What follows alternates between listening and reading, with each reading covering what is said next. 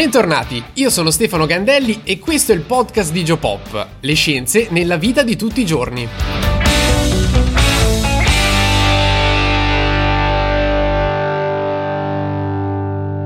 ARP è un'arma segreta che usano gli americani per causare alluvioni, terremoti, aurore boreali e addirittura per controllare le nostre menti? Cosa c'è di vero in questa teoria? Quasi niente, almeno fino a prova contraria. Ma andiamo con calma. Ragazzi, nel caso non lo sapeste, è uscito il nuovo canale di Geopop su WhatsApp.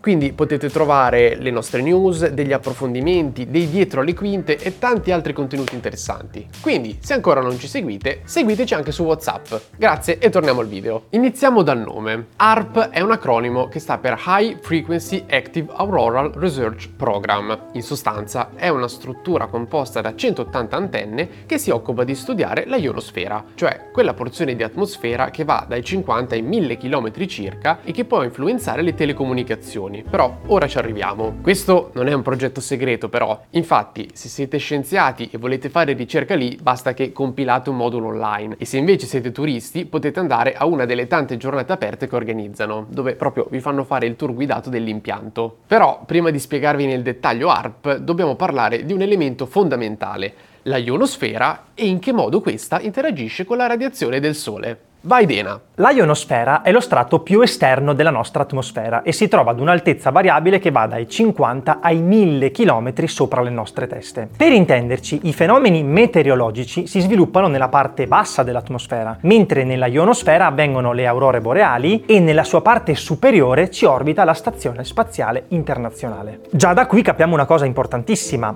ARP studia la ionosfera, ma gli eventi meteorologici si sviluppano nella troposfera, che si trova molto più in basso. Visto che le onde emesse da ARP non vengono assorbite dalla troposfera ma solo dalla ionosfera, ARP allora non potrà influenzare in alcun modo il meteo, così come non può causare alluvioni o modificare il clima. So che l'abbiamo detto già in tantissimi altri video, ma è importante mettere l'accento su questa cosa. Infatti in rete c'è un sacco di confusione tra scie chimiche, cloud seeding, ARP e a volte questi termini si mescolano, vengono uniti e ci si fa un'idea sbagliata. Ecco, sono cose molto diverse ed è importante tenerle separate.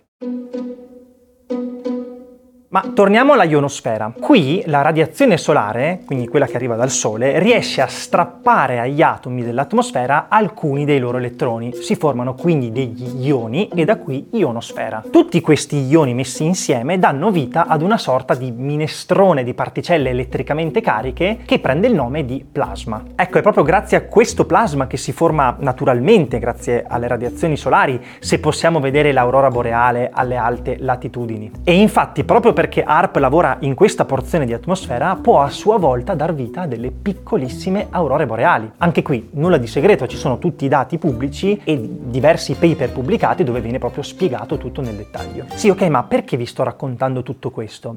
Perché ci si è resi conto che il plasma della ionosfera influenza tantissimo le telecomunicazioni, visto che il plasma interagisce con le onde radio. Ed è proprio qui che entra in gioco ARP. L'idea del progetto è quella di studiare la ionosfera Terra sparandole contro onde radio e vedendo come reagisce per un tempo che va da meno di un secondo a circa una decina di minuti. Questo serve per studiare meglio questo fenomeno, così da capire come sfruttarlo a proprio vantaggio per migliorare le telecomunicazioni. ARP è stato costruito nel 1993 in Alaska la sua posizione non è segreta, la si può vedere tranquillamente da Google Maps. Si tratta di un insieme di 180 antenne alte circa 23 metri che, tra virgolette, sparano verso la ionosfera delle onde radio ad alta frequenza. Tenete a mente questa cosa che tra poco ci tornerà utile. Una volta che le onde radio arrivano nella ionosfera, questa, quindi la ionosfera, grazie alla presenza del plasma, funziona come uno specchio e le riflette verso terra. Poi, fermi, so che il termine corretto non è riflettono, ma rinfrangono progressivamente. Però per farvi arrivare il concetto va bene anche riflesse, che rende bene l'idea. Queste onde però tornano sulla Terra con una potenza molto ridotta, perché in parte è stata diluita nel tragitto, se vogliamo, e in parte le onde stesse poi sono state assorbite dalla ionosfera. Quindi al suolo arrivano con una potenza compresa tra gli 0,03 e gli 0,08 watt su metro quadrato. Quindi meno potenti di questa, insomma, non è proprio un'arma di distruzione di massa. Se vogliamo fare un paragone, la potenza del Sole che arriva al suolo ogni giorno e alla quale siamo abituati è mediamente di 1350 watt su metro quadrato, quindi è 27.000 volte più potente di quella di ARP.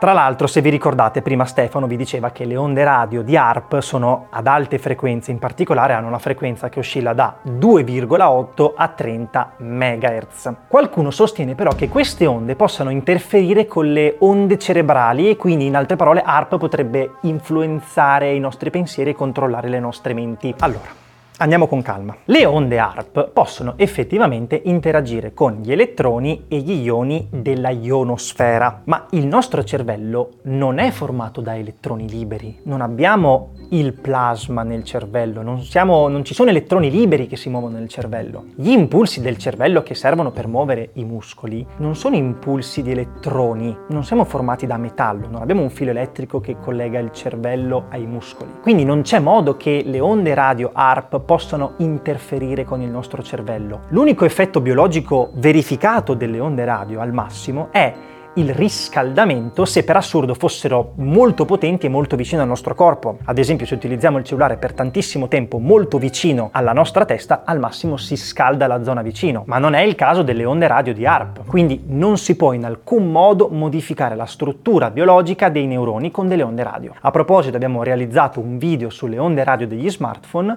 e vi lasciamo il link in descrizione e nei commenti.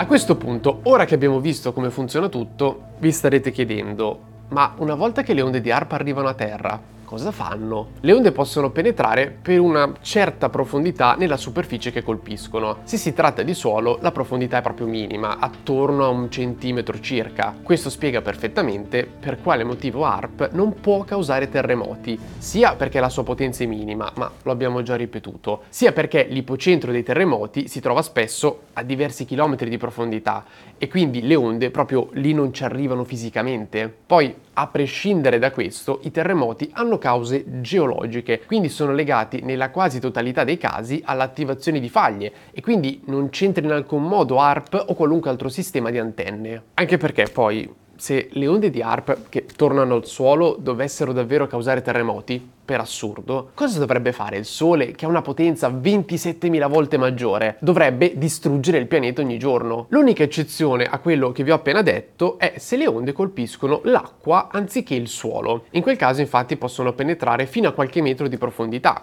e infatti venivano usate per comunicare con i sottomarini ed ecco perché inizialmente i militari erano interessati ad ARP, anche se poi a causa di una mancanza di fondi dal 2015 tutto l'impianto è stato venduto al settore pubblico. Quindi Ricapitolando, l'obiettivo di ARP è di riprodurre in miniatura l'effetto del Sole sulla ionosfera e visto che lavora nella ionosfera non influenza eventi meteorologici, ma può dar vita a piccole aurore boreali artificiali. Le onde vengono rifratte dal plasma e quando arrivano al suolo hanno una potenza così ridotta che non possono né causare terremoti né controllare le nostre menti, anche perché, a prescindere, ARP e le nostre onde cerebrali hanno frequenze diverse. Tutto questo almeno fino a prova contraria. Bene ragazzi, grazie per averci seguito. Se avete altre idee per altri episodi di questa nuova serie, scriveteceli qui sotto nei commenti. Noi invece ci vediamo in un prossimo video sempre qui su Geopop, le scienze nella vita di tutti i giorni. Grazie ragazzi per avermi seguito fino a questo punto, noi ci vediamo in un prossimo episodio del podcast, sempre qui su Geopop, le scienze nella vita di tutti i giorni.